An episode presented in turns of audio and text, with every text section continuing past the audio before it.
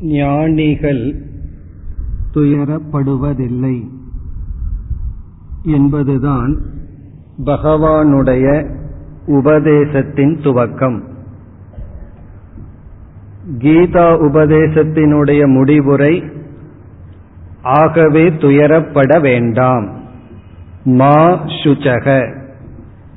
இதிலிருந்து ஞானத்தை அடைந்து மன துயரத்தை நீக்குதல்.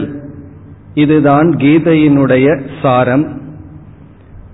நேற்று நாம் ஞானத்தை அடைவதற்கும் துயரத்திலிருந்து விடுதலை அடைவதற்கும் என்ன சம்பந்தம் இருக்கின்றது என்று பார்த்தோம். நம்முடைய துயரத்திற்கு வெளி சூழ்நிலை முதலில் காரணமாக தெரிகிறது. சற்று சிந்திக்கும் பொழுது சூழ்நிலையை துயரத்துக்கு காரணமாக மாற்றியது நம்முடைய விருப்பு வெறுப்பு என்று உணர்ந்தோம். அடுத்ததாக சிந்தித்தோம். இந்த விருப்பு வெறுப்பு வருவதற்கு என்ன காரணம்? அதற்கு காரணம் நம்முடைய உடல் மீதும் மனம் மீதும் நான் அல்லது எனது என்கின்ற பற்று. அதை அபிமானம் ஐடென்டிபிகேஷன் என்று கூறுகின்றோம். பிறகு அதற்கும் ஒரு கேள்வியை கேட்டோம். உடல் மீதும் மனம் மீதும் நான் என்று ஒரு பற்று வர என்ன காரணம்? உடல் மீது நான் என்ற பற்று வரும்பொழுது உடலுக்கு உகந்ததை நாம் விரும்பியும் உடலுக்கு கேடு விளைவதை நாம் வெறுத்தும் துயரப்படுகின்றோம். அப்படி இந்த உடல் மீது நான் என்கின்ற எண்ணம் வர காரணம் என்ன? அந்த இடத்தில்தான் நாம் வேதாந்தத்திற்குள் உண்மையில் நுழைகின்றோம். அப்பொழுது ஒரு உதாகரணத்தை பார்த்தோம். கயிற்றை நாம் பாம்பாக பார்த்து துயரப்படுகின்றோம். எப்படி கயிற்றின் மீது பாம்பு வந்தது என்றால் அறியாமையினால் என்று பார்த்தோம். எப்படிப்பட்ட அறியாமை? கயிற்றை பற்றிய முழுமையான அறியாமையினால் அல்ல கயிற்றை பார்க்கின்றோம் ஆனால் முழுமையாக பார்க்கவில்லை. அறியாமையின் விளைவாக கயிற்றின் மீது பாம்பு ஏற்றி வைக்கப்படுகிறது. அதுபோல நம்மை பற்றியே முழுமையான அறிவு நமக்கு இல்லை. நான் யார் என்ற கேள்விக்கு முழுமையான அறிவு இல்லாத காரணத்தினால் நான் என்ன செய்துவிட்டேன்? நான் அல்லாத இந்த உடலை நான் என்று நினைத்து விட்டேன். அதனால் துயரம் துவங்குகின்றது. இப்ப இறுதியா எதுவரை சென்றோம்? அறியாமை வரை சென்றோம். எந்த அறியாமை? ஆத்ம அஜானம் தன்னை பற்றிய அறியாமை வரை நாம் சென்றோம். இப்பொழுது அடுத்த கேள்வி இந்த அறியாமைக்கு காரணம் என்ன? என்ன ஒவ்வொன்றாக காரணம் என்ன? காரணம் என்னன்னு கேள்வி கேட்டுக்கொண்டே சென்றோம். துயரத்திற்கு காரணம் என்ன? முதல் பதில் வெளி சூழ்நிலை. இரண்டாவது பதில் நம்முடைய விருப்பு வெறுப்பு. மூன்றாவது இந்த உடல் மீதுள்ள பற்று. நான்காவது அறியாமை. இனி அறியாமைக்கு என்ன காரணம்? அதற்கு சாஸ்திரம் சொல்கின்ற பதில் அறியாமை அனாதி. அதற்கு காரணம் இல்லை. அது வந்து இந்த காலத்தில் தோன்றியது என்று கூற முடியாது. அப்ப நம்ம எங்க புல் ஸ்டாப் வைக்கின்றோம்? முற்றுப்புள்ளி வைக்கின்ற இடம் அறியாமை. காரணம் நாம் பிறக்கும் பொழுதே இந்த உடலுடன் அபிமானத்துடன் பிறக்கின்றோம். நம்மை பற்றி அஜானத்துடன் பிறக்கின்றோம். நம்மை பற்றி அறியாமையுடன் பிறக்கின்றோம். ஆகவே அறியாமைக்கு காரணம் இல்லை. அது காரணமற்றது. அப்படி என்றால் அதற்கு முடிவே இல்லையா? அதற்கு பதில் அறியாமைக்கு முடி உண்டு.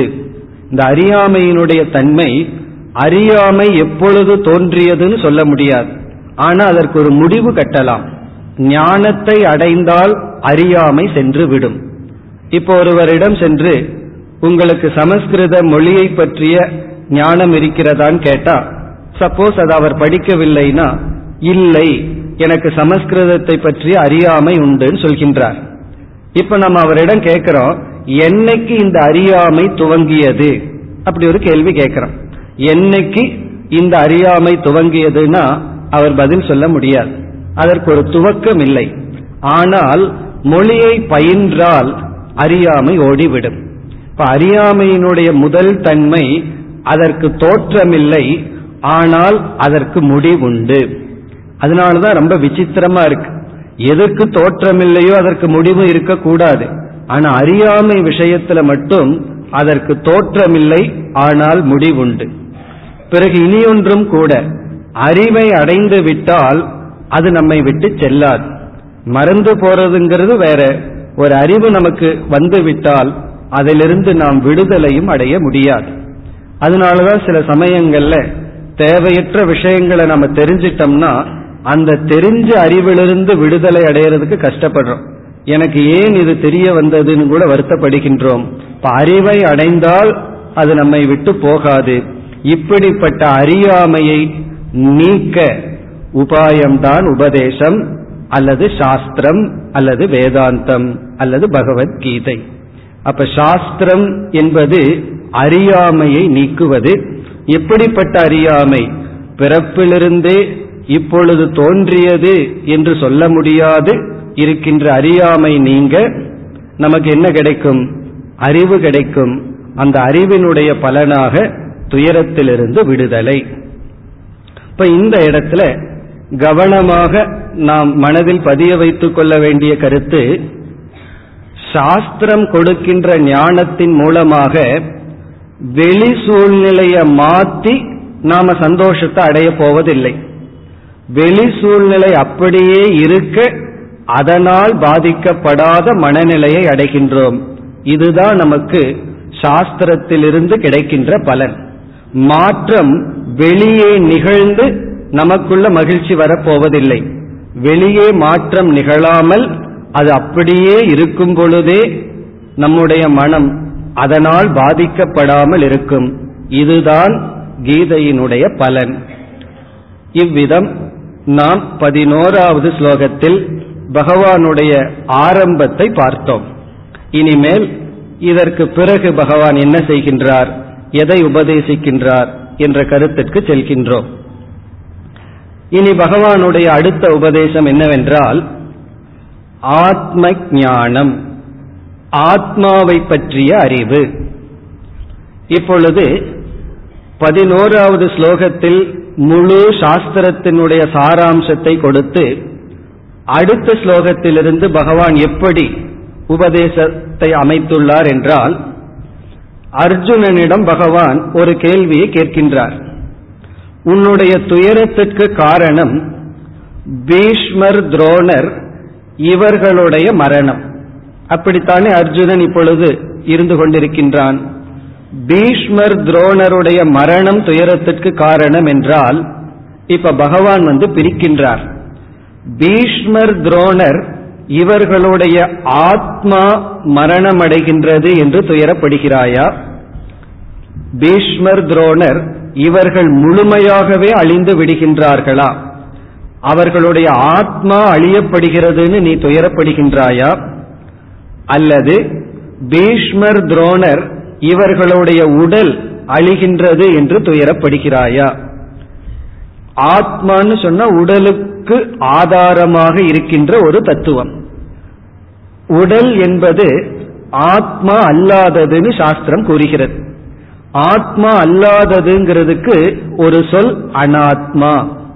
அனாத்மா என்றால் ஆத்மாவுக்கு வேறானது. ஆத்மா அல்லாதது. இப்ப நம்ம அனாத்மாங்கிற வார்த்தையை பயன்படுத்துவோம். அனாத்மான நம்முடைய உடல். இப்ப பகவான் கேட்கிறார் அர்ஜுனனிடம் நீ பீஷ்மர் துரோணருடைய ஆத்மா அழிந்துவிடும் நினைச்சு துயரப்படுறாயா? அல்லது பீஷ்மர் துரோணர் இவர்களுடைய அனாத்மாவான உடல் அழிந்துவிடும்னு நினைச்சு நீ துயரப்படுகிறாயா? அல்லது இந்த செயல் இந்த யுத்தமானது அதர்மம்னு நினைச்சு துயரப்படுகிறாயா? இப்ப மூன்று கோணத்துல பகவான் பதில் சொல்ல போகின்றார். ஆத்மாவின் அடிப்படையில் உனக்கு துயரம் வருகிறதா? அனாத்மாவின் அடிப்படையில் உனக்கு துயரம் வருகிறதா? அல்லது தர்மத்தினுடைய அடிப்படையில் துயரம் வருகிறதா? இப்ப நான் ஒரு அதர்மமான செயல் செய்ய போறேன்னு நினைச்சு துயரப்படுறாயா? அல்லது அவர்களுடைய உடல் அழியப் போகுதேன்னு நினைச்சு உனக்கு துயரம் வருகிறதா? அல்லது அவர்களுடைய ஆத்மா அழியப் போகிறது? என்று எண்ணி நீ துயரப்படுகிறாயா? இந்த மூன்று பாசிபிலிட்டி இருக்கு. இந்த மூன்று காரணத்தினால நீ துயரப்படலாம். அதற்கு மேல காரணம் கிடையாது. பகவான் வந்து பதில் சொல்ல போறார். இந்த மூன்று நிலையிலும் நீ துயரப்பட வேண்டிய அவசியம் இல்லை. அப்படி துயரப்படுவது அனாவசியம் தேவையற்றது என்று சொல்ல போகிறார். நேற்று நாம் பார்த்தது போல முப்பது வயதான ஒரு வாலிபர் குழந்தைக்கு ஒரு பலூன் ஊதி விளையாட கொடுக்கும் பொழுது அது வெடிச்சிடுதுன்னா அழுதாருன்னா அது எப்படி இருக்கும்? அது போலதான் இது. உண்மையான காரணம் கிடையாது. அதாவது வேலிடு ரீசன் சொல்வார்கள். அதாவது தகுதி இல்லை. தகுதியற்ற விஷயத்துலதான் நீ துயரப்படுகின்றாய். இப்ப அர்ஜுனனிடம் கூறுகின்றார் நீ ஆத்மா அனாத்மா தர்மம் இந்த மூன்று நிலையிலும் துயரப்பட வேண்டிய அவசியம் இல்லை. என்று பகவான் கூறும் விதத்தில் ஸ்லோகங்கள் அமைந்துள்ளது. ஆகவே என்ன செய்கின்றார் பகவான்? முதலில் ஆத்மாவின் அடிப்படையில் நீ துயரப்பட வேண்டாம் என்ற கேள்விக்கு பதில் வருகின்றது. அதாவது ஆத்மாவின் அடிப்படையில் துயரப்பட வேண்டுமா என்றால் கிடையாது. ஆத்மாவின் அடிப்படையில் துயரப்பட வேண்டாம். பிறகு அனாத்மாவான உடலின் அடிப்படையிலும் உனக்கு துயரம் இல்லை துயரப்பட வேண்டிய அவசியம் இல்லை என்று சொல்வார். பிறகுதான் தர்மத்தினுடைய அடிப்படையில் பார்க்கும் பொழுதும் இது தர்ம யுத்தம். க்ஷத்திரியனுடைய தர்மம் இந்த யுத்தம். காரணம் அர்ஜுனன் ஏற்கனவே ஒரு ராஜ்யத்தை வைத்துக்கொண்டு லோபத்தின் அடிப்படையில் இனியொரு ராஜ்யத்தை பிடிக்க வரவில்லை. தர்மத்தை நிலைநாட்ட இது ஒரு தர்ம யுத்தமாக இருக்கின்றது. எங்கெல்லாம் கீதையில பகவான் அர்ஜுனனிடம் நீ யுத்தத்தை செய் என்று சொல்கின்றாரோ அங்கெல்லாம் சங்கரர் வந்து அந்த வார்த்தைக்கு பொருள்படுத்துவார் உன்னுடைய கடமையை செய் என்று. அர்ஜுனனுக்கு அந்த இடத்துல கடமை தர்ம யுத்தம் செய்வது. நம்ம இதை படிச்சுட்டு பகவானே யுத்தம் பண்ண சொல்லியிருக்கார். ஆகவே என்ன சண்டை போட சொல்றாருன்னு பொருள் பண்ணக்கூடாது.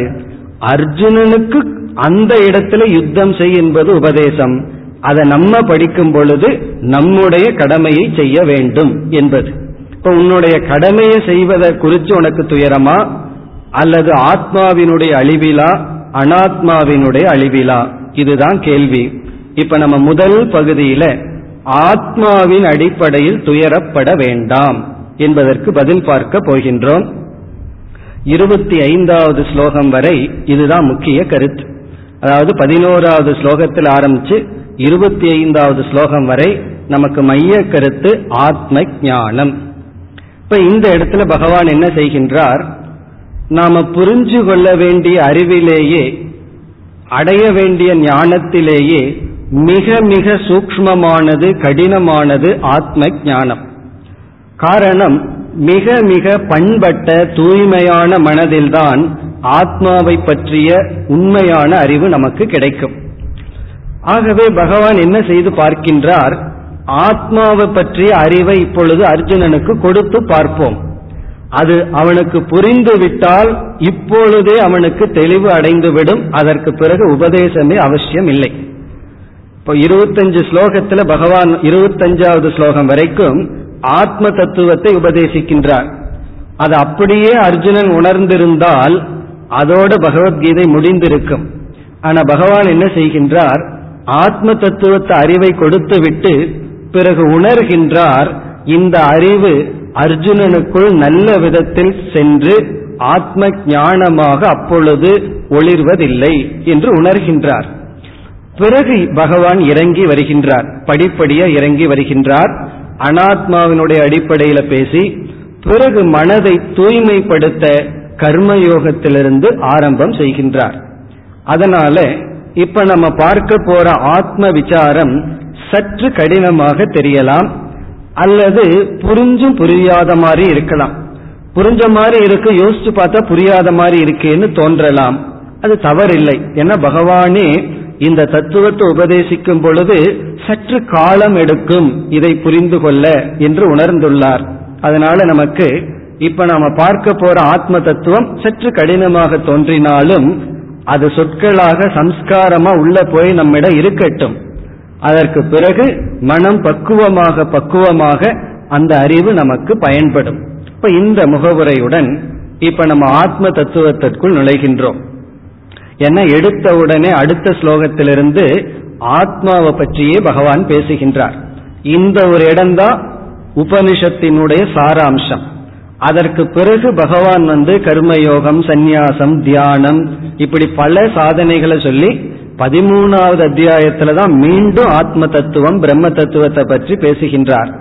பிறகு பதினைந்தாவது அத்தியாயத்துல பேசுவார். இப்ப இந்த இடத்துல பேசுகின்ற பகவான் மீண்டும் ஆத்ம தத்துவத்தை எடுத்துக்கொள்ள போற இடம் ஏழுல கொஞ்சம் பேசுறார் ஒன்பதில் பேசுகின்றார். முக்கியமாக பதிமூணு வரை பகவான் வந்து வேற கருத்துக்கள் எல்லாம் சொல்ல வேண்டியது இருக்கின்றது. அதனால இந்த இடத்தை மிக எளிமையாக முடிந்தவரை நம்ம வந்து சுருக்கமாக பார்ப்போம். இப்ப ஆத்மா அப்படிங்கிற வார்த்தையை நம்ம கேள்விப்பட்டிருக்கோம். அது என்னமோ ஒன்று எங்கேயோ ரிமோட்டா இருக்கிற மாதிரி ஒரு ஃபீலிங் நமக்கு இருக்கு. அல்லது நமக்குள்ளேயே இருக்கின்றது நமக்குள்ள இருக்கிறது ஒரு ஆத்மா அப்படிங்கிற எண்ணம் நமக்கு இருக்கும். ஆரம்ப காலத்தில் அப்படியே வச்சுக்குவோமே. நமக்குள்ள ஒரு தத்துவம் இருக்கு அது ஆத்மா. பிறகு இந்த உடல் இருக்கின்றதே நாம பார்த்து அனுபவிக்கின்ற இந்த ஸ்தூல உடல் நமக்கு மனம் இருக்குன்னு நமக்கு தெரிகின்றது. இப்ப நமக்கு மனம் இருக்கு உடல் இருக்கு அதுல சந்தேகம் இல்லை. ஆத்மா என்றால் என்ன என்ற கேள்விக்கு முதல் படியில் என்ன புரிந்து கொள்வோம்? உணர்வு ரூபமாக அறிவு ரூபமாக இந்த உடலுக்குள் இருக்கின்ற தத்துவம். அப்படி முதல் ஸ்டெப்ல புரிஞ்சுக்குவோம். ஆத்மா என்றால் இந்த உடலுக்குள் இருக்கின்ற அறிவு சொரூபமான ஒரு தத்துவம். கான்சியஸ் பிரின்சிபிள் அறிவு சொரூபம் உணர்வு சொரூபம்னு புரிந்து கொள்வோம் இந்த அறிவு ஏற்கனவே நமக்கு இருக்கு நமக்கு தெரியாத அறிவு அல்ல. இப்போ நான் நான்கிற வார்த்தையை பயன்படுத்திட்டு இருக்கோம். இப்ப நான்கிற சொல்லுக்கு ஜடமான ஒரு பொருள் அப்படின்னு நம்ம கண்டிப்பா புரிஞ்சு கொள்ள மாட்டோம். அதனாலதான் யாராவது நம்ம பார்த்து ஜடம்னு சொன்னா நமக்கு கோபம் வருது. காரணம் என்ன தெரியுமா? நான் ஒண்ணு ஜடம் அல்ல அறிவுபூர்வமானவன் உணர்வு ரூபமானவன் நமக்கு தெரிகிறது. இப்ப நமக்கு யாருமே நீ ஜடம் அல்ல ஒரு உணர்வு ரூபமானவன் சொல்லி தர வேண்டிய அவசியம் இல்லை. அதனாலதான் கயிற்று பத்தி நமக்கு ஏற்கனவே கொஞ்சம் அறிவு இருந்தும் தான் பாம்பை பார்க்கிறோம். அதே போல எல்லாருக்குமே ஆத்மாவை பற்றி அறிவு முழுமையாக இல்லாமல் இல்லை. தூங்கும் போதுதான் யாருக்கு ஒன்றும் தெரியறதில்லை. விழிச்சிட்டு இருக்கும் பொழுது நான்கிறது ஒரு அறிவு பூர்வமாக மிளிர்ந்து கொண்டு விளங்கிக் கொண்டு இருக்கின்றது. ஆத்மா என்றால் நமக்குள் விளங்குகின்ற அறிவு சொரூபம். அந்த அறிவு தான் ஜடமான இந்த உடலை அறிவு சொரூபமாக உணர்வு சொரூபமாக மாற்றி இருக்கிறது. இந்த உடலுக்குள் இருக்கின்ற அந்த ஆத்மா உடலோடு பற்று வைக்கவில்லை என்றால் அபிமானம் வைக்கவில்லை என்றால் இந்த உடல் வந்து ஜடத்தை போல ஒரு மரக்கட்டைய போல ஆயிரும். அது எப்படி நாம் நிரூபிக்கின்றோம்னா ஆழ்ந்த உறக்கத்துல இந்த உடலோடு ஒரு ஜீவன் சம்பந்தம் வைக்கிறதில்லை. அப்ப நன்கு உறங்கிக் கொண்டிருக்கும் பொழுது நம்ம இயற்கையில சொல்றோம் மரக்கட்டையை போல் உறங்குகின்றான். அப்படின்னா ஜடத்தை போலதான் உறங்கும் பொழுது இருக்கின்றான். உணர்வு கிடையாது. இதிலிருந்து என்ன தெரிகிறது? நமக்குள் யாரோ ஒருவன் இருந்து கொண்டு இந்த உடலோடு சம்பந்தம் வைக்கின்றான். அப்பொழுது உடல் உணர்வு மயம் ஆகிறது அவன் சம்பந்தத்தை எடுத்தவுடன் உடல் ஜடமாகி விடுகின்றது. பிறகு உடலை விட்டே போனதற்கு பிறகு சில நாட்கள் அல்லது சில மணி நேரம் தான் இந்த உடல் இருக்கு. அதற்கு பிறகு அழுகி விடுகின்றது. இதிலிருந்து என்ன தெரியுது? உடலுக்கு வேறாக ஒருவன் இந்த உடலில் இருந்து கொண்டு இருக்கின்றான். அப்ப முதல் கருத்து ஆத்ம விஷயத்தில் உடலுக்கு வேறாக அறிவு சுரூபமாக ஒன்று இருக்கின்றது. இது ஆத்மா. பிறகு இந்த உடல் இந்த உலகம் இது எல்லாமே அனாத்மா. இப்ப இந்த உலகத்தை நம்ம விட்டுருவோம். உடலை மட்டும் எடுத்துக்குவோம். இப்ப ரெண்டு தத்துவத்தை எடுத்துட்டு விசாரம் பண்ண போறோம். அதாவது ஆத்மா உடல் என்று எடுத்துக்கொள்வோம். உலகத்தை விட்டுருவோம். இப்ப ஆத்மா என்றால் எனக்குள் அறிவு ரூபமாக உணர்வு சொரூபமாக சைத்தன்ய சொரூபமாக ஏதோ ஒன்று மிளிர்ந்து கொண்டு இருக்கின்றது. அது ஆத்மா பிறகு இந்த உடலை வியாபித்துக் கொண்டு பிரகாசித்துக் கொண்டு விளக்கிக் கொண்டு இருக்கின்றது இந்த உடல் அனாத்மா. இனி நாம் எப்படி பார்க்க போறோம்னா இந்த ஆத்மாவினுடைய தன்மைகள் என்ன? ஆத்மாவினுடைய சுரூபம் என்ன? இலக்கணம் என்ன? இந்த அனாத்மாவினுடைய தன்மை என்ன? இப்ப அனாத்மான உடல். ஆத்மான உடலுக்குள் இருந்து விளக்கிக் கொண்டிருக்கின்ற ஒரு அறிவு சுரூபம். இந்த முகவுரையுடன் இப்ப நம்ம பன்னெண்டாவது ஸ்லோகத்தை பார்ப்போம். இப்ப பன்னிரெண்டாவது ஸ்லோகத்துல பகவான் என்ன சொல்றார்? நத்வே வாகம் ஜாது நாசம் நத்வம் நேமே ஜனாதிபாகா நச்சைவ ந பவிஷ்யாமக சர்வே வயமத பரம். இது வந்து ஆத்மஸ்வரூபத்தை விளக்குகின்ற முதல் ஸ்லோகம். இந்த முதல் ஸ்லோகத்திலேயே முக்கியமான கருத்தை பகவான் சொல்லி விடுகின்றார். என்ன சொல்கின்றார்னா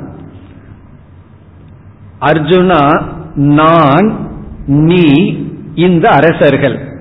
இவர்களெல்லாம் ஒரு காலத்தில் இல்லாமல் இருந்ததில்லை. நான் நீ அரசர்கள். இந்த அரசர்கள் எல்லாம் இல்லாமல் இருந்ததில்லை. பிறகு இல்லாமல் போகப் போவதும் இல்லை.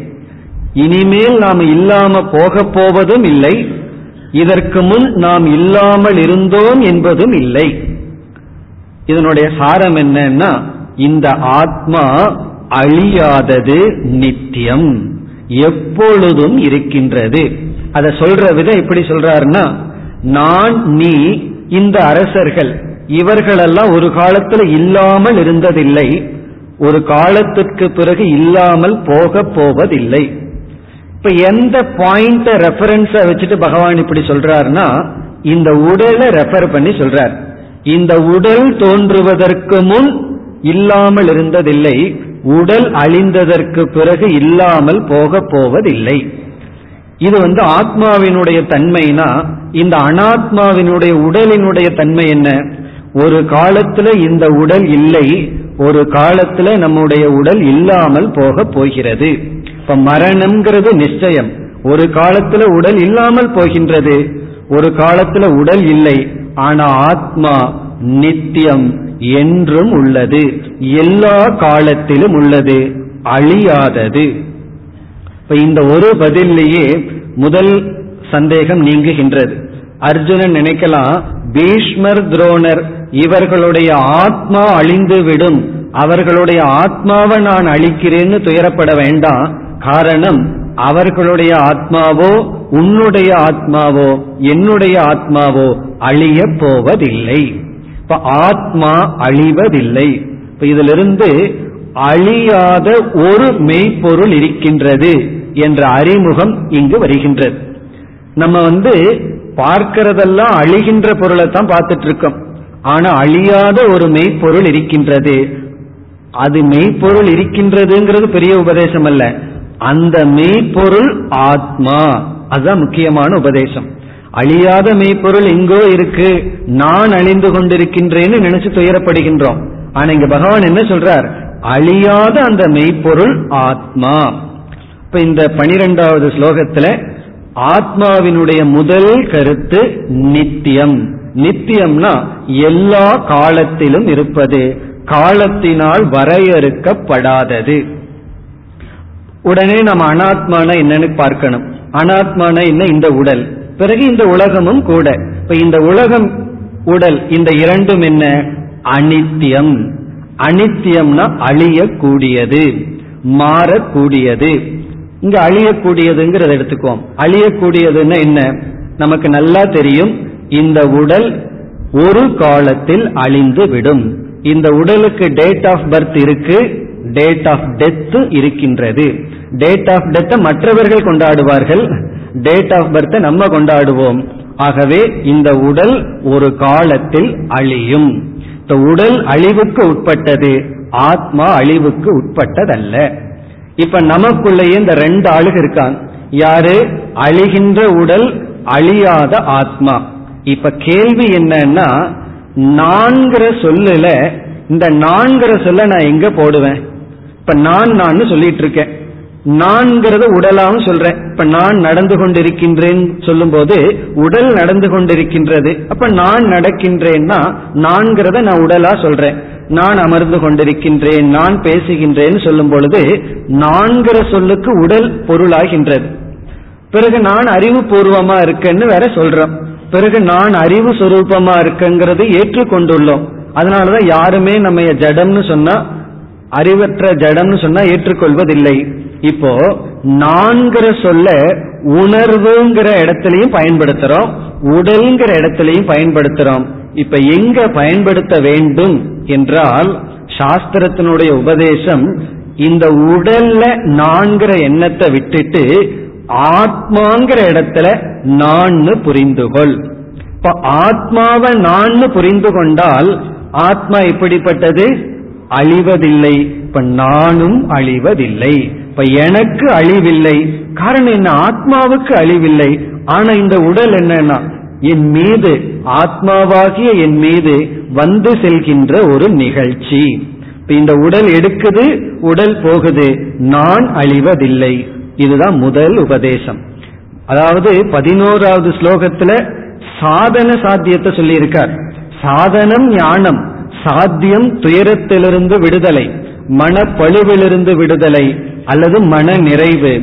பிறகு உபதேசம் முதல் உபதேசம் என்ன? நான் நீ இந்த அரசர்கள் இல்லாமல் இருந்ததில்லை இல்லாமல் போக போவதும் இல்லை. இதிலிருந்து ஆத்மா நித்தியம். அனாத்மா அனித்தியம். இதுதான் ஃபர்ஸ்ட் முதல் உபதேசம். இனி அடுத்த ஸ்லோகத்திற்கு வருகின்றோம். பதிமூன்றாவது ஸ்லோகம். அதனுடைய சாரத்தை பார்த்தோம்னா இப்ப இங்க என்ன சொல்றார்? சில பொருள் எல்லாம் தொடர்ந்து இருந்து கொண்டே போலாம். ஆனா அது மாறிக்கொண்டே இருக்கலாம் அல்லவா? இப்ப நம்ம வந்து கரையோரத்திலிருந்து நதியை பார்க்கிறோம். நதி ஓடிக்கொண்டே இருக்கின்றது. நம்ம என்ன சொல்றோம்? இந்த ஆறு ஓடிக்கொண்டே இருக்கிறதுன்னு சொல்றோம். ஆனா ஒரு வினாடி பார்த்த நீரை அடுத்த வினாடி நம்ம பார்க்கறது இல்லை அப்படி பிரவாகமா ஓடிக்கொண்டே இருக்கு. இந்த பூமி எத்தனையோ வருடங்களாக இருக்கின்றது. அப்படி இந்த ஆத்மா மாறிக்கொண்டே நித்தியமாக இருக்கலாம் அல்லவா? அது அப்படியே நித்தியமாக இருக்க வேண்டியதில்லை. மாற்றத்தை அடைந்து கொண்டே அது எப்பொழுதும் இருக்கலாம் அல்லவா? அந்த சந்தேகத்தை நீக்குகின்றார். இப்ப அடுத்த ஸ்லோகத்தில் இந்த ஆத்மா மாறாத நித்தியம் அப்படின்னு சொல்றார். இந்த மாறாதது அப்படிங்கிறதுக்கு சமஸ்கிருத சொல் நிர்விகாரக. விகாரம் அப்படின்னா மாற்றம் அர்த்தம். விகாரம் அப்படின்னா மாற்றம். நிர்விகாரம் அப்படின்னா மாற்றம் அற்றது. இப்ப இந்த ஆத்மா நமக்குள்ள ஒரு அறிவு இருக்கே அந்த அறிவு சுரூபம் மாற்றம் அற்றது. இப்ப நம்ம ஆத்மாவுக்கு ஒரு இனியொரு கருத்தை ஆட் பண்ணிக்கணும். என்ன? நிர்விகார நித்தியம். மாறாமல் எப்பொழுதும் இருப்பது. இத பகவான் நம்ம புரிஞ்சுக்கிறதுக்காக இப்ப மாறாத ஒன்றை நம்ம புரிஞ்சுக்கணும்னா மாறுகின்ற ஒன்றை பக்கத்துல வச்சு காட்டினா தான் புரியும். அதனால இந்த உடலையே உதாரணமா பகவான் எடுத்துக்கொள்றார். எடுத்துக்கொண்டு என்ன சொல்றார்? தேகினோஸ்மின் யதா தேகே கௌமாரம் எவ்வனம் ஜரா. இந்த உடலுக்கு எத்தனையோ மாற்றங்கள் வந்து கொண்டே இருக்கின்றது. இந்த உடல் மாறிக்கொண்டே இருக்கின்றது. அதுல வந்து மூன்று மாற்றத்தை பகவான் எடுத்துக்கொண்டார் ஒன்று வந்து கௌமாரம். கௌமாரம்னா இளமை பருவம். அடுத்தது வந்து எவ்வனம் என்றால் கௌமாரம்னா குழந்தை பருவம். எவ்வனம் என்றால் இளமை பருவம். பிறகு ஜெரா என்றால் முதுமை பருவம். இப்ப நம்மளுடைய உடலுக்கு குழந்தை பருவம் இளமை பருவம் முதுமை பருவம்ங்கிற மூன்று அனுபவம் வருகின்றது. இப்ப இந்த மூன்று அனுபவமும் மாறிக்கொண்டே இந்த உடலில் நிகழ்ந்து கொண்டு இருக்கின்றது. இப்போ ஒரு உடல் வந்து எழுபது வருடம் இருக்கின்றதுன்னு சொன்னா அந்த எழுபது வருடத்துல இந்த மூன்று பருவங்கள் மாறி இருக்கின்றது. ஆனா ஒரே ஒரு உடல் தான் எழுபது வருடத்துக்கு உடல் நித்தியமா இருக்கு. ஆனா எப்படி நித்தியமா இருக்கு? மாறாமல் நித்தியமா இல்லை மாறிக்கொண்டே இருக்கின்றது. இப்பொழுது எந்த ஒரு மாற்றத்தை நாம் பார்க்க வேண்டும் என்றால் இப்ப நான் வந்து ஒரு மாற்றத்தை பற்றி பேசுகிறேன்னு சொன்னா கண்டிப்பா நான் அங்கு மாறாமல் இருக்க வேண்டும். இப்ப இந்த ஹால்ல நம்ம வந்துட்டு போறோம். இங்கேயே இருப்பவர் தான் இதற்கு முன்னாடி யார் வந்தா போனா எல்லாம் சொல்ல முடியும். இருந்தேன். இப்ப நானே தான் வயோதிகனாக இருக்கின்றேன்னு அந்த அறிவு இருக்கின்றதே அது மாறாமல் தொடர்ந்து இருக்கின்றது. இப்ப குழந்தையா இருக்கிறவர் இளைஞனாகும் பொழுது அந்த அறிவு இறந்து விட்டதுன்னு வச்சுக்கோமே அவருக்கு தெரியாது யார் குழந்தையா இருந்ததுன்னு. ஆனா அந்த அறிவினுடைய தொடர்ச்சியை பார்க்கின்றோம். இந்த அறிவில் மாற்றமில்லை. இந்த அறிவு என்ன செய்கின்றது? உடலினுடைய மாற்றத்தை அது பார்த்து கொண்டு மாறாமல் இருக்கின்றது. அதுவும் மாறிடுதுன்னா அது எந்த விவஸ்தையும் நடக்காது. இப்ப தண்டவாளம் மாறாம இருந்தா தான் ரயில் ஒழுங்கா ஓடும். திடீர்னு தண்டவாளம் ஓட ஆரம்பிச்சிடுதுன்னு வச்சுக்கோமே ஓடுகின்ற ரயிலுக்கு அது ஆதாரமாக இருக்க முடியாது. அப்படி எப்படி இந்த உடலில் இளமை பருவம் குழந்தை பருவம் வயோதிக பருவம் வருகின்றதோ ஆனாலும் இந்த ஆத்மா மாறுவதில்லை. அது மட்டுமல்ல இந்த மனம்னு நமக்குள்ள ஒன்னு இருக்கு. அந்த மனம் என்ன செய்கின்றது? இந்த உடலை விட்டு வேறு உடலுக்கும் செல்கிறது. மரணம் என்பது ஆரம்பத்தில் ஒரு அழிவுன்னு சொல்லுவோம். பிறகு சற்று சிந்தித்தால் அதுவும் ஒரு பெரிய மாற்றம். ஒரு மரணம் என்பது அடுத்ததனுடைய பிறப்பு. ஒன்று இறக்கும் பொழுது இன்னி ஒன்று பிறக்கின்றது. அப்படி மரணம் என்பதும் கூட ஒரு பெரிய மாற்றத்தினுடைய நிகழ்ச்சி தான் இந்த ஒரு ஜீவன் இந்த உடலை விட்டு இனி ஒரு உடலுக்கும் செல்கின்றான். இதிலிருந்து என்ன தெரிகிறதுனா பகவான் வந்து ஒரு ஸ்டெப் போய் சொல்றார். மனமே மரணத்தினால் அழிவதில்லை. அப்படி இருக்கும் பொழுது ஆத்மா எப்படி மாறும் அழியும்னு கேட்கிறார். இப்ப மரணம்ங்கிறது உடலுக்கு வருகின்ற அழிவை தவிர நம்முடைய மனம் கூட அழிவதில்லை. நம்முடைய சூக்ம சரீரம் என்ன செய்கின்றது? இந்த உடலை விட்டுவிட்டு வேறு உடலுக்கு செல்கின்றது. மனம் கூட அழிவதில்லை என்றால் எப்படி ஆத்மா அழியும்? எப்படி ஆத்மா மாற்றத்தை அடையும்? அதை சொல்லிட்டு பகவான் சொல்றார் இதை உணர்கின்ற தீரன் வருத்தப்படுவதில்லை அவன் மோகத்தை அடைவதில்லை. இந்த பதிமூணாவது ஸ்லோகத்திலே சொல்றார் தீரக தத்ர ந முக்கியதி தீரன் சொன்னா இந்த உண்மையை புரிந்தவன் மோகவசப்படுவதில்லை என்று முதல் இரண்டு ஸ்லோகங்களில் ஆத்மா என்ற ஒரு தத்துவம் என்றும் உள்ளது அழிவதில்லை பிறகு மாறுவதில்லை. இந்த உடல் வந்து மாறுகின்றது அழிகின்றது.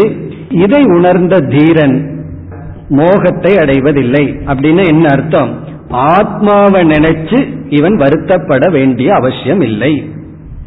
இனி அடுத்த இரண்டு ஸ்லோகத்துல பகவான் வந்து உடனே அனாத்மாவுக்கு வர்றார். அனாத்மாவுக்கு வந்து அனாத்ம விஷயத்துல சில கருத்தை சொல்லி பிறகு மீண்டும் ஆத்மாவை பற்றி விளக்க போகின்றார். அப்படி இந்த பனிரெண்டாவது ஸ்லோகத்திலிருந்து இருபத்தி ஐந்தாவது ஸ்லோகம் வரை இந்த இந்த இரண்டு ஸ்லோகம்தான். அதாவது பதினாலு பதினைந்து ரெண்டு ஸ்லோகம் அனாத்மாவுக்கு வர்றார். உடல் விஷயத்துக்கு வர்றார். அதற்கு பிறகு மீண்டும் ஆத்ம தத்துவம் விளக்கப்படுகிறது. இந்த உடல் விஷயத்துல என்ன சொல்கின்றார்? இப்ப அர்ஜுனன் வந்து பகவானிடம் ஒரு கேள்வியை கேட்கலாம். இப்ப அர்ஜுனன் என்ன நினைக்கலாம்? பீஷ்மர் துரோணர் இவர்களுடைய ஆத்மா அழிஞ்சு போகும்னு நான் வந்து வருத்தப்படல. காரணம் என்னன்னா அப்படி ஒரு ஆத்மா இருக்கா இல்லையான்னு யாருக்கு தெரியும்? நான் வருத்தப்படுறதெல்லாம் பீஷ்மர் துரோணர் இவர்களுடைய உடல் அழிகின்றதே என்றுதான். அப்படி அர்ஜுனன் சொல்லலாம் அல்லவா? இப்போ ஒருவர் வந்து நமக்கு ரொம்ப வேண்டியவர் கொஞ்சம் இளம் வயதை உடையவர் வீட்டில் இருக்கிற நெருங்கிய உறவினர் அவர் இறந்துட்டாங்கன்னு வச்சுக்குவோமே. நம்ம போய் அவரிடம் ஆறுதல் சொல்லும் பொழுது அவங்க ஆத்மா அழிவதில்லைன்னா அவங்க திரும்பி கேட்கலாம் நான் அவங்க ஆத்மாவை பத்தி கவலைப்படல உடலை பத்தி தான் கவலைப்படுறேன் அந்த உடலை நான் இழந்து விட்டேனே. எனக்கு பீஷ்மருடைய துரோணருடைய ஆத்மா இருக்கா இல்லையாங்கிற பத்தி பிரச்சனை கிடையாது. அது ஆத்மா இருக்கட்டும் இல்லாம போகட்டும். என்னுடைய கவலைக்கு காரணம் அவர்களுடைய உடல் அழிகின்றதே. அதை நினைச்சு நான் வருத்தப்படுகின்றேன். என்று அர்ஜுனன் நினைத்தால் அதற்கு பதில் சொல்கின்றார் இந்த இரண்டு ஸ்லோகங்களில். இப்ப வந்து அனாத்மாவுக்கு பதில் சொல்றார். தர்மத்தை பற்றி பிறகு சொல்லுவார். இருபத்தி ஐந்தாவது ஸ்லோகத்துக்கு மேல தர்மத்தினுடைய அடிப்படையில துயரப்பட வேண்டாம்னு சொல்ல போகின்றார். அப்ப இந்த இரண்டு ஸ்லோகத்துல பகவானுடைய பதில் நீ பீஷ்மர் துரோணர் இவர்களுடைய உடலினுடைய அழிவை குறித்தும் வருத்தப்பட வேண்டிய அவசியம் இல்லை. இப்ப எந்த ஒரு மனிதனுடைய மரணத்தை குறித்தும் நீ வருத்தப்பட வேண்டிய அவசியம் இல்லை. அது எப்படி? அந்த நிலையில நீ எப்படிப்பட்ட அறிவை அடைந்து துயரத்தை நீக்க வேண்டும்? அதை இங்கு குறிப்பிடுகின்றார். இப்ப இங்க என்ன சொல்றார்? இந்த உலகத்துல எது கண்டிப்பாக நடக்குமோ எதற்கு மாற்றம் இல்லையோ எதை நாம் மாற்ற முடியாதோ அந்த விஷயத்தில் ஏற்றுக்கொள்வதை தவிர வேறு வழி கிடையாது. எது கண்டிப்பா நடக்குமோ அதை நீ ஏற்றுக்கொள்வதுதான் சரியான அறிவு சரியான அப்ரோச் சரியான முறை. மாற்ற முடியாத விஷயத்தை ஏற்றுக்கொண்டுதான் ஆக வேண்டும். இப்ப இந்த இடத்துல பகவான் வந்து இரண்டு பண்புகளை உபதேசிக்கின்றார். இரண்டு வேல்யூஸை உபதேசித்து இந்த பண்புடன் நீ வந்து அனாத்ம விஷயத்தில் நெருங்க வேண்டும். அந்த ரெண்டு பண்புல ஒரு பண்பு ஏற்றுக்கொள்ளுதல் ஆங்கிலத்தில் கூறினா அக்செப்டன்ஸ் ஏற்றுக்கொள்ளுதல் நான் ரெசிஸ்டன்ஸ் வேண்டான்னு ஒதுக்காம அக்செப்ட் பண்றது ஏற்றுக்கொள்ளுதல். இப்ப இரண்டாவது பண்பு நான் ஏற்றுக்கொள்கின்றேன் இப்ப வந்து நமக்கு தலை வலிக்குது. டாக்டர் வந்து மருந்து கொடுத்துட்டார். சொல்றார் ஒரு மணி நேரத்துக்கு அப்புறம் இந்த தலைவலி நீங்கும்னு சொல்றார். மருந்தை சாப்பிட்ட அடுத்த செகண்ட்லயே தலைவலி நீங்காது. அது அட்வர்டைஸ்மெண்ட்ல வேணா நீங்கும். ஏன்னா ஒரு நிமிஷத்துல அட்வர்டைஸ்மெண்ட்டை முடிச்சாகணும். ஆனா நமக்கு அனுபவத்தில் எப்படி? அவர் மருந்தை கொடுத்தா ஒரு மணி நேரம் கழிச்சு தலைவலி போகும்னு சொல்றார். அந்த ஒரு மணி நேரம் கண்டிப்பா நமக்கு தலைவலி இருக்குங்கிறது நமக்கு அறிவுபூர்வமா தெரியுது. அப்ப நம்ம என்ன சொல்றோம்? சரி அக்செப்ட் பண்ணிக்கிறேன். நான் ஏற்றுக்கொள்கின்றேன். ஆனாலும் வலிக்குதேன்னா இரண்டாவது பண்பை சொல்றார் திதிக்ஷா.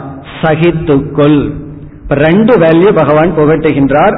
அக்செப்டன்ஸ் ஏற்றுக்கொள்ளுதல் பிறகு என்டியூரன்ஸ் சகித்து கொள்ளுதல் இந்த ரெண்டு சக்தியை நீ வளர்த்தி கொள்ள வேண்டும். ஏற்றுக்கொள்ளுதல்ங்கிறது அறிவு பூர்வமா உணர்வு பூர்வமாக சகித்து பழகுதல். இந்த ரெண்டையும் உபதேசிக்கின்றார். இப்ப இங்க என்ன உபதேசம்னா பீஷ்மர் துரோணர் இந்த இருவருடைய உடல் இருக்கு. அந்த உடல் என்னைக்காவது ஒரு நாள் அழிந்துதான் போக போகிறது. அந்த உடலை வச்சு நம்ம காப்பாற்ற முடியாது. எதன் அடிப்படையில் உடல் அழிய போகிறதுனா கர்மத்தின் அடிப்படையில் உடல் அழிய போகின்றது. இவர்கள் வந்து அவர்கள் அளவில் நல்லவர்கள் தான். ஆனால் தர்மத்திற்கு துணையாக இருக்க முடியாத சூழ்நிலையில் இருந்து அவர்கள் அதர்மத்தின் பக்கம் இருக்க வேண்டிய சூழ்நிலை. இந்த நிலையில் அவர்களுடைய உடல் அழிந்துதான் ஆக வேண்டும் என்பது தர்மம். இந்த தர்மத்தை பீஷ்மரே உணர்ந்துள்ளார். அவருக்கே தெரிகின்றது இந்த யுத்தத்துல நாம் வெல்ல மாட்டோம். நம்முடைய உடல் அழிவதுதான் தர்மம்ங்கிறது அவரே தெரிஞ்சு வச்சிருக்கார். அப்படி இப்ப அதர்மம் தர்மம்ங்கிற நிலையில பார்க்கும் பொழுது கண்டிப்பாக இப்பொழுது பீஷ்மர் துரோணர் அவர்களுடைய உடல் அழிந்துதான் ஆக போகின்றது. இதுல மாற்ற நமக்கு கிடையாது. அப்போ பகவான் அர்ஜுனனிடம் சொல்கின்றார் அந்த மரணத்தை நீ ஏற்றுக்கொள். அக்செப்ட் பண்ணிக்க. காரணம் என்ன? மரணத்தை யாராலும் மாற்ற முடியாது. அதை நீ ஏற்றுக்கொண்டாலே உனக்கு துயரம் நீங்கி விடும் அதை எப்படி ஏற்றுக்கொண்டா துயரம் நீங்கும் என்றால் இது அனுபவத்துல நம்ம பார்த்தோம்னா நமக்கு புரிந்து விடும் அதாவது வெளி தோற்றத்துல ஒரு கஷ்டம் வருது. கஷ்டம்னு சொல்றதை விட நமக்கு விருப்பம் இல்லாத ஒரு சூழ்நிலை வருகிறது. அதை நான் ஏற்றுக்கொள்ளவில்லை என்றால் ஏற்றுக்கொள்ளாமல் அனுபவிச்சா துயரம் அதிகமா இருக்கு. அதை நான் ஏற்றுக்கொண்டு அனுபவித்தா வெறும் உடலுக்கு வர்ற வழி மட்டும்தான் இருக்கு. இப்ப நம்ம துயரத்தை ரெண்டா பிரிக்கிறோம். உடலுக்கு வர்ற வழி வேற மனசுக்கு வர்ற துயரம் வேறு. இப்ப நாமளே இன்று விரதம் இருக்கின்றோம்னு சொல்லி விரதத்தை ஆரம்பிக்கின்றோம். விரதம் இருக்கும் பொழுது வயிற்றுல உணவில்ல பசி அப்படிங்கிற ஒரு பெயின் வழி இருக்கு.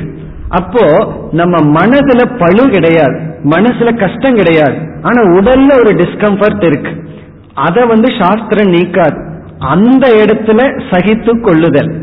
பிறகு வந்து மனதுல பாரம் கிடையாது. ஆனா அதே இது பட்டினி கிடந்தோம்னு வச்சுக்கோமே எங்காவது ட்ரெயின்ல போறோம் train six hours seven hours late ஆகுது நமக்கு உணவு கிடைக்கல உணவை விரும்புறோம். ஆனா அந்த நேரத்துல இத விரதமா நினைச்சுக்கிறேன்னு நினைச்சுட்டா சந்தோஷம். அப்படி நினைக்க தெரியலனா அங்க சாரு இரண்டு விதத்தில் துயரம். ஒன்று உடலுக்கு வர்ற பட்டினி இனி உள்ளத்துக்கு வர்ற ஒரு பெயின் அந்த நேரத்தில் நீங்க அவரிடம் பேசி பாருங்கள். இரிட்டேஷன் வார்த்தைக்கு அர்த்தத்தையே கண்டுபிடிச்சிடலாம். காரணம் என்ன? அவ்வளவு ஒரு வெறுப்பா கோவமா கஷ்டமா உடலெல்லாம் எரிந்து கொண்டு இருக்கு ஏற்கனவே வயிற்றுல வந்து எரிஞ்சிட்டு இருக்கு. உடலும் சேர்ந்து மனமும் சேர்ந்து எரியும். காரணம் என்ன? ஒரே ஒரு நிகழ்ச்சி தான் வயிற்றில ஆகாரம் இல்லை. அது எதனால இல்லைங்கிறத வச்சு நம்முடைய வாழ்க்கை நிர்ணயிக்கப்படுகிறது. அதே போல சில சமயங்கள்ல நம்ம டூ வீலர்ல போகும்போது ஏதாவது டூ வீலர் ரிப்பேர் ஆகி ஒரு அஞ்சு கிலோமீட்டர் நடக்க வேண்டியது வரும். அப்ப இந்த உலகத்தையே நாம வந்து சாபம் கொடுத்துட்டு நடந்துட்டு இருப்போம். ஆனா இதே இது பாத யாத்திரையா போறோம். நம்ம விரும்பி நடந்து போறோம்னு சொன்னா அங்கேயும் உடலுக்கு ஒரு பெயின் இருக்கு. ஆனா உள்ளத்துக்கு அந்த பெயின் கிடையாது. இந்த மலை ஏறுபவர்கள் உலக சாதனை புரிபவர்கள் எல்லாம் உடலுக்கு எவ்வளவு கஷ்டத்தை கொடுக்கின்றார்கள்? அது உடலுக்கு தான் கஷ்டம் மனதிற்கு கஷ்டம் இல்லை காரணம் என்ன? நாம் ஏற்றுக்கொண்டால் வருகின்ற சங்கடங்களை கஷ்டங்களை நஷ்டங்களை ஏற்றுக்கொண்டால் துயரம்ங்கிறது உடல் அளவிலே தவிர மன அளவில் இல்லை. அதனால் இங்க என்ன சொல்றார்? பீஷ்மர் துரோணர் இவர்களுடைய மரணம் நிச்சயம். அதை நீ ஏற்றுக்கொள் அப்படின்னு முதல் உபதேசத்தை செய்கின்றார். பிறகு அடுத்தது வந்து ஏற்றுக்கொள்வதுங்கிறது ஒரு சைடு. இப்ப அர்ஜுனன் சொல்றா சரி பீஷ்மர் துரோணர் இவர்களுடைய மரணத்தை நான் அறிவுபூர்வமா அக்செப்ட் பண்ணிக்கிறேன். ஏன்னா ஏற்றுக்கொண்டால் துயரம்ங்கிறது உடல் அளவு தான் மனதளவுல கிடையாது. ஆனால் பீஷ்மர் துரோணருடைய மரணம் எனக்கு மனதில் வேதனையை தருகின்றது கஷ்டத்தை தருகின்றதுன்னா அப்ப பகவான் சொல்றார் பிரிவை தாங்கிக் கொள் இப்ப ஏற்றுக்கொள்ளுதல்ங்கிறது அறிவு பூர்வமாக தாங்கிக் கொள்ளுதல்ங்கிறது மனதில் இருந்து கொண்டு. அந்த தாங்கிக் கொள்ளுதல்ங்கிறதுக்கு சமஸ்கிருதத்துல திதிக்ஷா என்று சொல்லப்படுகிறது. திதிக்ஷான தாங்கிக் கொள்ளுதல் அதாவது சகித்து கொள்ளுதல் இந்த இரண்டு வேல்யூ அனாத்ம விஷயத்துல நமக்கு இருக்கணும். இந்த இரண்டு பின்பற்றினாவே நம்ம வாழ்க்கையில வந்து நூறு சதவீதம் வெற்றின்னு சொல்லலாம். அதாவது ஏற்றுக்கொள்ளுதல் பிறகு வந்து சகித்து கொள்ளுதல் இந்த இரண்டையும் பகவான் உபதேசம் செய்து இதற்கு பிரயோஜனத்தையும் சொல்றார். யாருக்கு இந்த இரண்டு சக்தி இருக்கின்றதோ அவர்களே அமிர்தத்துவத்திற்கு மரணமற்ற நிலைக்கு தகுதியை அடைகிறார்கள் என்று உபதேசிக்கின்றார். இப்ப இந்த இரண்டு பண்பையும் சற்று கவனமாக பின்பற்ற வேண்டும். நான் ஏற்றுக்கொள்கிறேன். என்னுடைய நிலையை ஏற்றுக்கொள்கிறேன்னு சொல்லி அந்த ஏற்றுக்கொள்ளுதல்ங்கிறது நம்முடைய முயற்சிக்கு தடையாக வந்து விடக்கூடாது. எதை ஏற்றுக்கொள்ளுதல்ங்கிறதா ரொம்ப முக்கியம். ஒரு சூழ்நிலை இருக்கு கஷ்டமான சூழ்நிலை இருக்கு அதை நிவர்த்தி செய்ய அதை மாற்ற நாம் செய்ய வேண்டிய அனைத்து முயற்சியும் செய்ய வேண்டும். அந்த முயற்சியை செய்வதற்கு பிறகுதான் ஏற்றுக்கொள்ளுதல். முயற்சிக்கு முன்னாடி அக்செப்டன்ஸ்ங்கிற வேல்யூ கொண்டு வரவே கூடாது. முயற்சிக்கு முன்னாடி ஏற்றுக்கொள்ளுதல்னு கொண்டு வந்துட்டா சோம்பேறி ஆயிடுவோம். இப்ப தலை வலிக்குதே ஏற்றுக்கொண்டேன்னு வீட்டில் அமர்ந்து கொண்டு இருக்க கூடாது. ஒரு கஷ்டம் வந்தா நிவர்த்தி செய்ய முயற்சி தேவை. அப்ப எதை ஏற்றுக்கொள்வது என்றால் முயற்சிக்கு பிறகு ஏற்றுக்கொள்ளுதல். அது ஒரு நிபந்தனை. பிறகு எது மாறாததோ அதை ஏற்றுக்கொள்ளுதல். மாற்ற முடியாததை ஏற்றுக்கொள்ளுதல். முயற்சிக்கு பிறகு ஏற்றுக்கொள்ளுதல். பலனாக நாம் அனுபவிக்கும் பொழுது ஏற்றுக்கொள்ளுதல். இந்த ஏற்றுக்கொள்ளுதல்ங்கிறது கர்த்தாவுக்கல்ல போக்தாவுக்கு. செயல் செய்யும் பொழுது சரியான முயற்சி. பிறகு அது மாறாத சூழ்நிலையில் நாம் ஏற்றுக்கொள்ளுதல். நான் அக்செப்ட் பண்ணிக்கணும் அக்செப்ட் பண்ணிக்கணுங்கிற எண்ணமே நமக்கு வந்து ஒரு பெரிய பாதுகாப்பை கொடுக்கின்றது. இப்ப இங்க இனி ஒரு சந்தேகம் வரலாம். பொதுவா எப்ப ரிஜெக்ஷன் வரும்னா ஒருவர் தப்பு பண்ணும் பொழுதுதான் நம்ம அக்செப்ட் பண்ணிக்க மாட்டோம். நம்ம ஏன் ஏற்றுக்கொள்ள மாட்டேங்கிறோம்னா தவறா பேசுகிறார் தவறா நடந்து கொள்கிறார். இப்ப ஏற்றுக்கொள்ளுங்கிற வேல்யூ வந்து அவர் செய்கின்ற தவறை சரின்னு ஏற்றுக்கொள்வதல்ல. தவறை தவறு என்று ஏற்றுக்கொள்வது சரிய சரின்னு ஏற்றுக்கொள்வது. நம்ம ஒருவரிடம் நீங்க அக்செப்ட் பண்ணிக்கன்னு சொன்னா அப்ப அவர் செய்யற தப்பையெல்லாம் சரின்னு சொல்றையா? அப்படிங்கிற எண்ணம் வரும். நாம சரின்னு சொல்லவில்லை. தவற தவறுன்னு ஏற்றுக்கொள்கின்றோம். ஆனா அந்த தவறை நீக்குவதற்கு நமக்கு சக்தி இருந்தா நீக்கலாம். சக்தி இல்லைன்னா ஏற்றுக்கொண்டுதான் ஆகணும். ஏன்னா நம்ம எல்லாம் அவதார புருஷர்கள் அல்ல. இந்த உலகத்துல வந்து தர்மத்தை நிலைநாட்ட நாம வந்து பக்குவம் அடைய வந்துள்ளோம். ஒரு லெவல் வரைக்கும் தான் ஒரு இடத்துல தர்மத்தை நிலைநாட்ட ஒரு ஹார்மோனியை கொண்டு வர்றதுக்கு சக்தி இருக்கு. நம்ம வீட்டை தூய்மையா வச்சுக்கலாம்.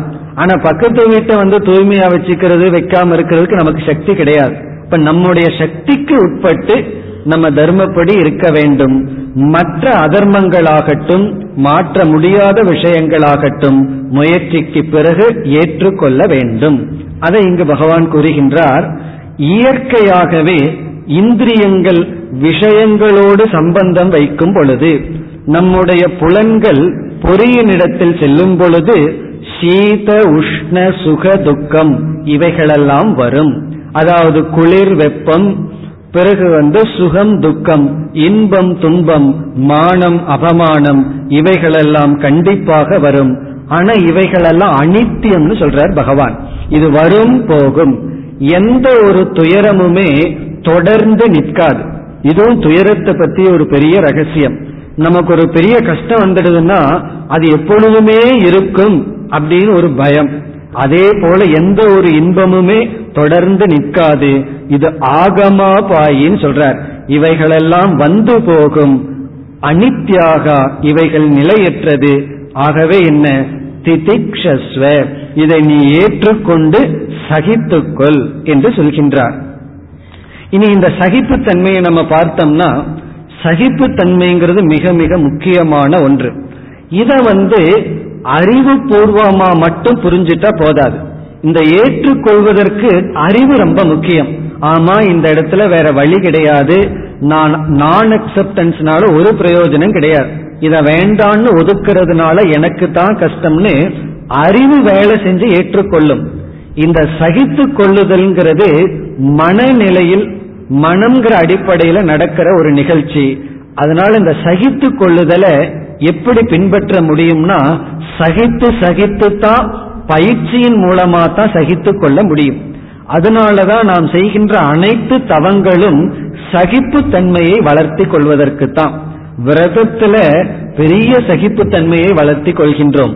பசியா இருக்கும் பொழுது பசி வந்தா பத்தும் பறக்கும்னு படித்திருப்பீர்கள். அப்படின்னு என்ன அர்த்தம்னா பசியா இருக்கும் பொழுது நம்முடைய மானம் அபமானம் கோவம் இதெல்லாம் ரொம்ப வந்து நம்ம சாதாரண நிலையில இருக்க மாட்டோம். ஏன்னா அது ஒரு கஷ்டமான உணர்வு. நம்ம விரதம்ங்கிற சாதனையில உண்மையிலேயே எதை பயிற்சி பண்றோம்னா அந்த கஷ்டத்துல இருந்து பழகுகின்றோம். தவம்ங்கிறது என்ன தெரியுமோ?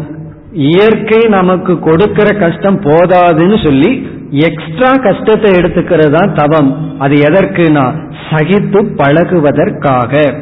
பல இடங்கள்ல பல சூழ்நிலைகள்ல நம்ம வாழ்க்கையில தோல்விக்கு காரணம் ஒரு இடத்துல வெயிட் பண்றதுக்கு பொறுமை இல்லாதனாலதான் ஒரு வியாபாரத்தில் நீங்க ஆரம்பிச்சீங்கன்னா பல இடங்கள்ல பல மணி நேரம் காத்துட்டு இருக்க வேண்டியது இருக்கு. இவருக்கு பொறுமை இல்லாம ஒடியாந்துருவார் கடைசி நேரத்துல. அப்படி இந்த பொறுமையின்மை சகிப்புத்தன்மை இல்லாததுதான் நம்முடைய தோல்விக்கு காரணம் துயரத்திற்கு காரணம். இப்ப இங்க என்ன சொல்றார் பகவான்? நீ சகித்து பழகி சகிப்புத்தன்மையை வளர்த்தி கொள்ள வேண்டும்.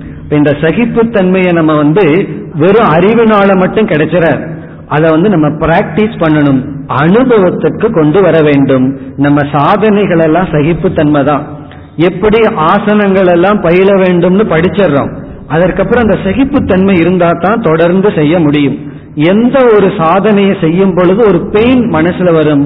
அந்த துயரத்துல இருந்து இருந்து பழக வேண்டும். அப்படி பயிற்சியினால் சகிப்புத்தன்மையை நாம் வளர்த்தி கொண்டு அறிவினால் ஏற்றுக்கொள்ள வேண்டும் என்கின்ற ஒரு நிலையை எடுத்துக்கொண்டு இப்ப நம்ம எப்படி அணுகணும்? நம்முடைய அனாத்மாவை அணுக வேண்டும்.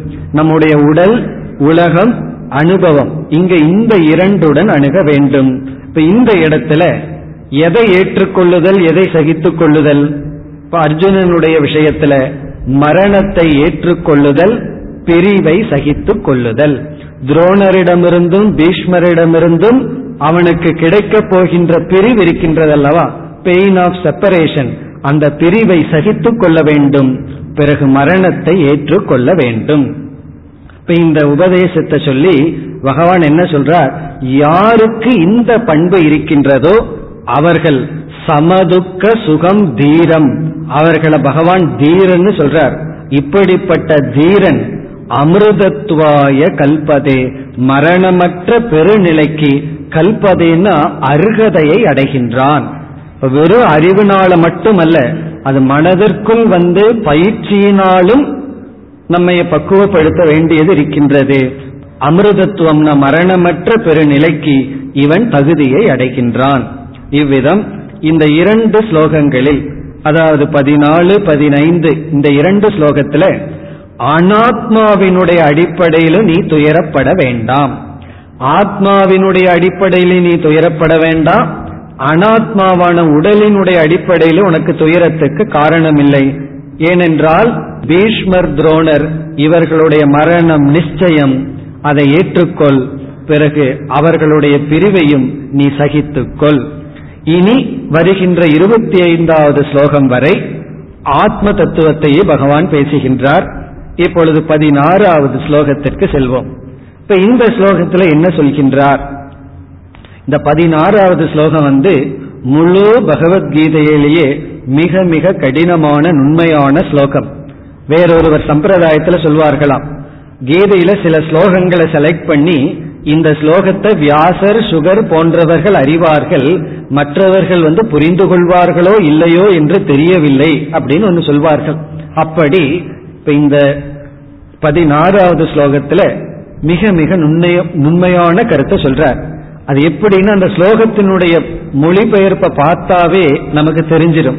முதல்ல அதனுடைய மொழிபெயர்ப்பை பார்ப்போம் அது எப்படி இருக்குன்னு. என்ன சொல்றாருன்னா இல்லாதது இல்லை. இந்த ஸ்லோகத்தினுடைய சாரத்தை பார்த்தோம்னா இல்லாதது இல்லை இருப்பது இல்லாமல் போவதில்லை. இதுதான் ஸ்லோகத்தினுடைய அர்த்தம். இல்லாதது இல்லை இருப்பது இல்லாமல் போவதில்லை. இதை கேட்டோம்னா இதுல என்ன பெரிய விஷயம் இருக்குன்னு தோணும். ஆனா பகவான் இதுக்கு பீடிகை போட்டு சொல்றார் இந்த தத்துவத்தை தத்துவ தர்ஷிகளினால் தத்துவ ஞானிகளினால் தான் இதை உணர முடிகிறதுன்னு வேற சொல்றார். எதை உணர முடிகிறது? இல்லாதது இல்லை இருக்கிறது இல்லாமல் போவதில்லை.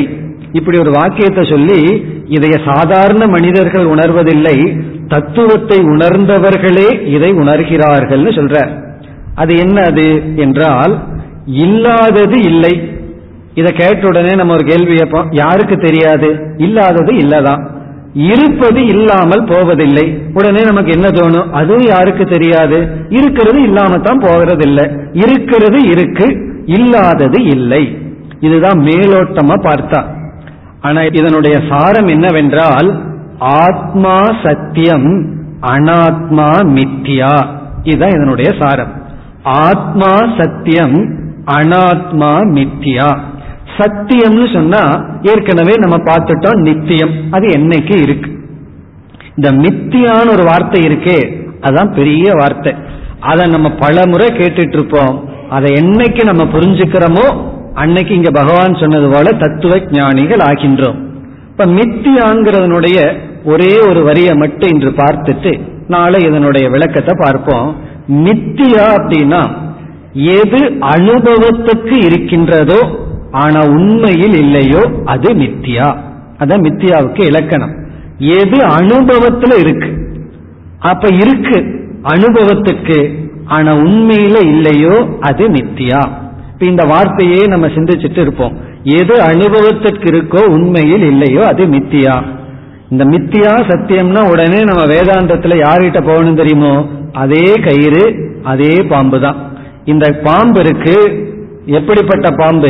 கயிற்றுல நம்ம ஒரு பாம்பை பார்த்திருக்கோம். அந்த பாம்புக்கு பேரு மித்தியா. அது ஏன் அது மித்தியான்னு சொல்றோம்னா அனுபவத்துல அது இருக்கு. ஆனா உண்மையா விசாரம் பண்ணி பார்த்தா கிடையாது. அதை ஏன் இல்லைன்னு சொல்றது இல்ல பார்க்காமையே இருந்திருந்தா அசத் இல்லைன்னு சொல்லலாம். பிறகு என்னைக்குமே இருந்தா சத்தியம்னு சொல்லலாம். ஆனா தோற்றத்திற்கு இருக்கு ஆனா அறிவுல பார்த்தோம்னா கிடையாது.